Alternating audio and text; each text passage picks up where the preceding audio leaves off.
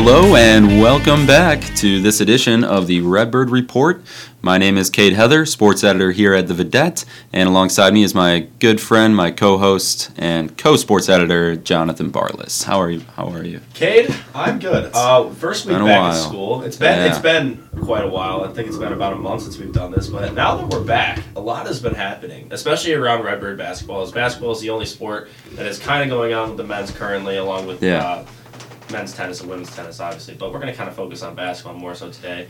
Uh, two and two in Valley Play so far. Mhm. Uh, just lost to Loyola by three points. Mhm. Our very own Kate Heather did make that trip up to Chicago to see that Illinois State versus Loyola game. Cade, Yeah. why don't you start us off with what you saw, how you felt, and what happened? Well, you know, I think what we saw first was, um, I think we we were kind of reminded that Loyola is the best team in the Valley right now, even though, despite Loyola's losses this past Yeah, despite the game that they were coming off of, heading into the ISU game, they lost by about 20 or so to Evansville, which is, you know, ISU beat Evansville, so you know that you, you, you feel like ISU has the momentum carrying into that Loyola game on a two after winning two games, but it was a, it was a really close game.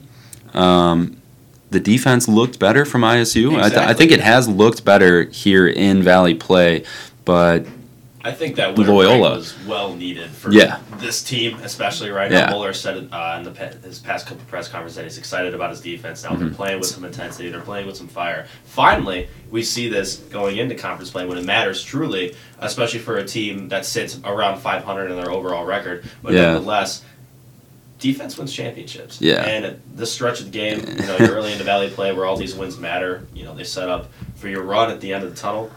Uh, it's going to be important. Mhm. And, you know, the fact that they are clicking right now on the defensive end, although losing to Loyola by three and then giving up that buzzer beating shot against Valpo, that, that as well. yes, that, that as well that we will try to forget. Uh, but they lose close. yeah. They won by nine points against Evansville. They played well against uh, UNI. And they played well against Loyola, it just didn't come out that way. Mhm. And they're not getting blown out. They're not getting outplayed. They're not getting beat. They're just I think they're kind of beating themselves Yeah. a lot. The offense hasn't been as efficient as it should be. Um, a lot of turnovers, really, from from.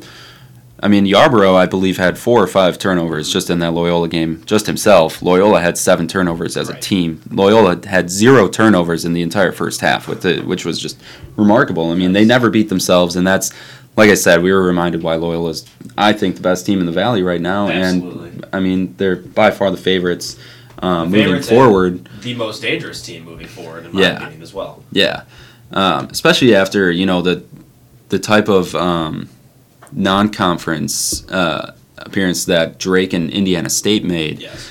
They both had great non-conference uh, schedule or uh, seasons, I guess. But then right when uh, Drake, you know, they're still hot. Mhm. Their best player goes down, torn ACL, I think it was. Um, you know, out for the season.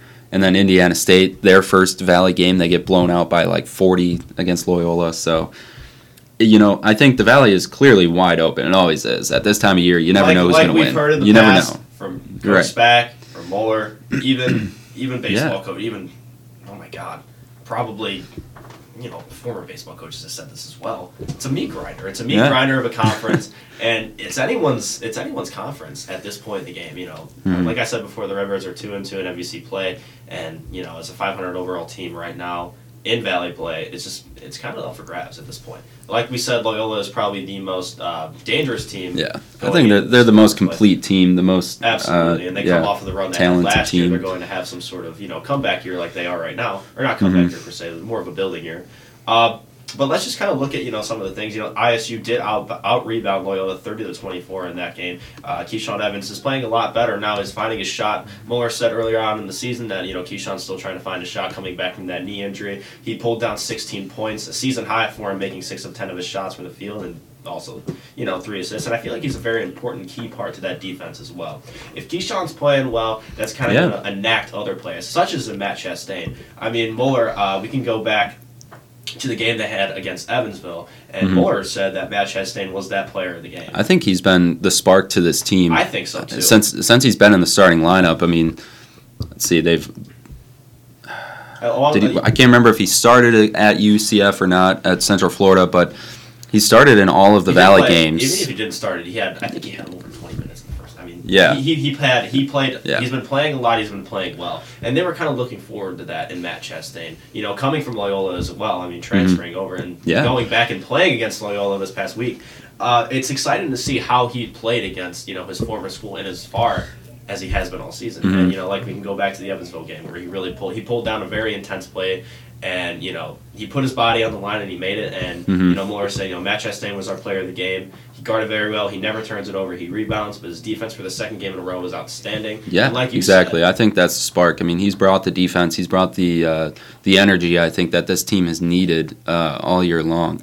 And I mean, obviously, earlier in the season, he had some injuries battling him and That's right. everything. So healthy, now that he's overcome that, now he's playing more, and I think that's been uh, that's been a key to this team, and it will be moving forward. I think uh, they need to stay healthy, clearly. Um, but yeah, I think so too. Uh, like we said, you know, Chastain has been that spark for this defense, and like we've been Mhm. saying all year, that this defense has been, you know, on the back burner. I feel like this break was well needed for them. They really needed to find themselves and an identity for them. And uh, also, Phil Fayne did score his 1,000th career point with the Redbirds as Yeah, well against that as well.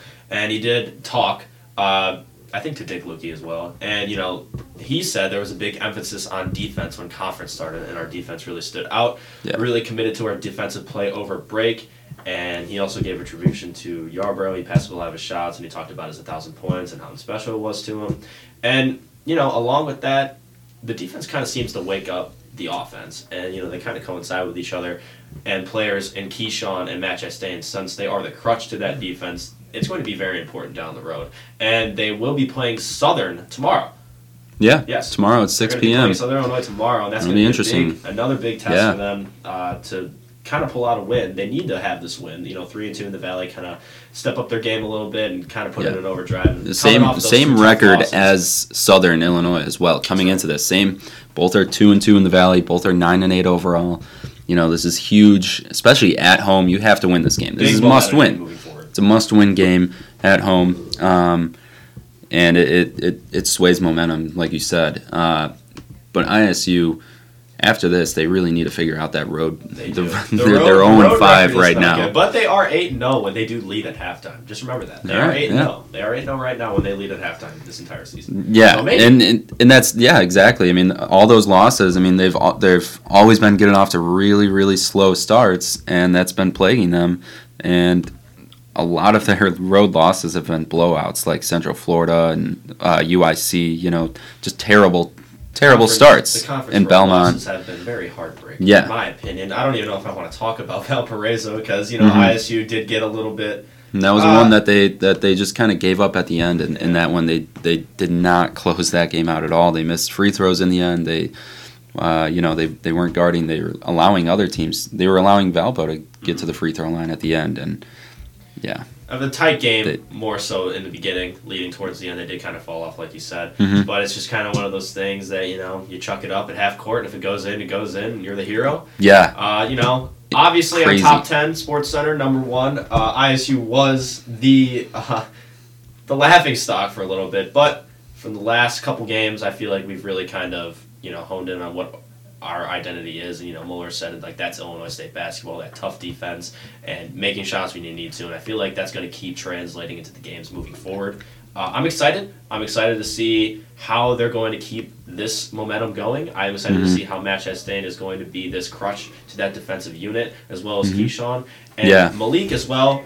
Uh, him and Phil. I mean, Phil has kind of sort of stepped up to be this scoring prowess. As far as you know, we've seen Malik uh, kind of deal with some behavioral issues on the court. He's kind of, you know, he's he's letting his emotions lie. Yeah. And in those situ- kind of situations, this needs to be sort of like a team effort. Where Yeah. Malik and Phil need to be on Malik the same page, and I feel like they are. Had moving forward, yeah. it's going to be important for them. Malik had a great game at Loyola. He had 19 points, 10 rebounds, shot seven for 11. Exactly. And then ISU, they had one last possession left with like five or six seconds left.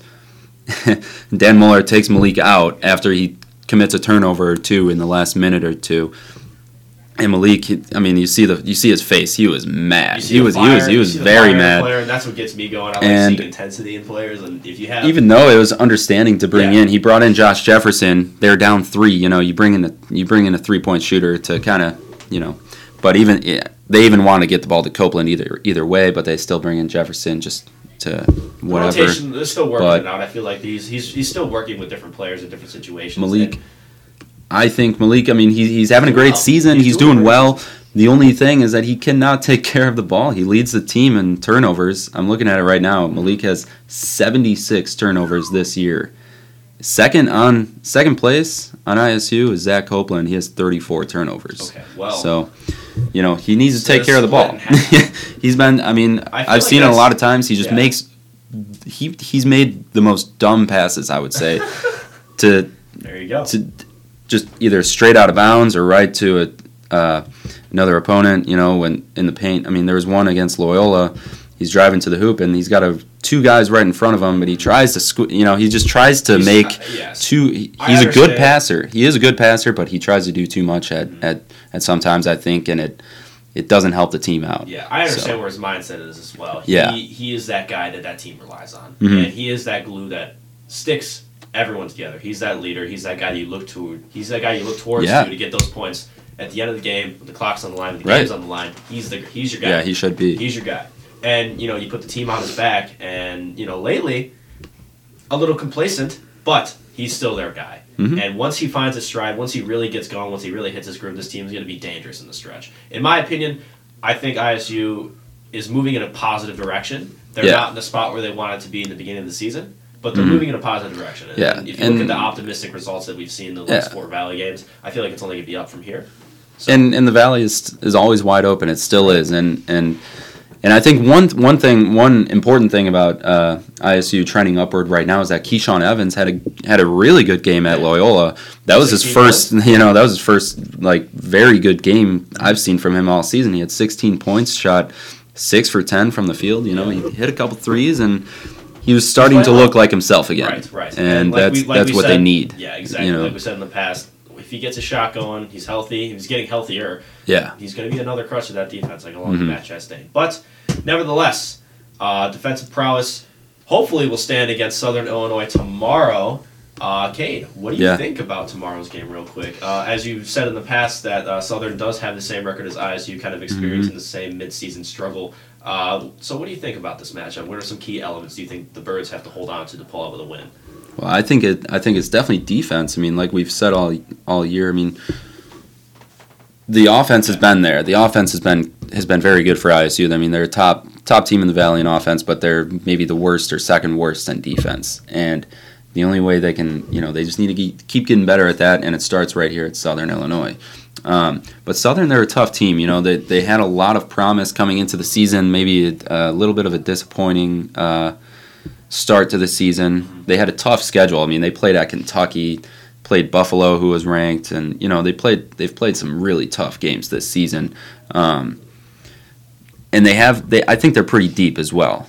Um, you know, they got Armon Fletcher. He's only played in eight games, but he leads the team in points. Uh, Kavion Pippen, uh, Scottie Pippen's uh, Yep. nephew, I think it is. You know, he, he's definitely one of their best players as well. I think they're pretty deep. Um, I don't know. I'm not sure which it way should be a this game will go. It should be a yeah, game it should be a pretty Uh, evenly pretty matched evenly game. matched teams could go either way.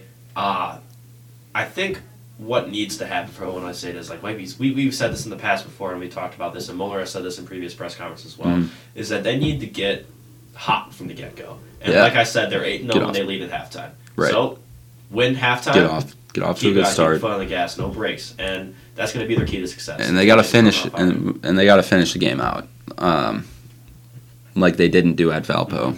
Um, Well, hopefully we can see you know, that from them. we'll. I'm excited for tomorrow's game. Me and Kate's first Absolutely. game back at Redbird Arena uh, from winter break. But Illinois State will be playing Southern Illinois tomorrow at 6 p.m. Uh, you can catch that on CBS Sports Sniper and WJBC. Obviously, uh, this is all we have for you guys this time around, though. But be sure to follow us on Twitter at Vidette Sports and keep up with the latest on everything Illinois State sports at VidetteOnline.com. Uh, this has been the Redbird Report, first one of our second semester here. We're John Yeah. and Kate signing off until next week. Kate, any last words for everyone? it's good to be back. Go Birds. We'll see you guys tomorrow in the game.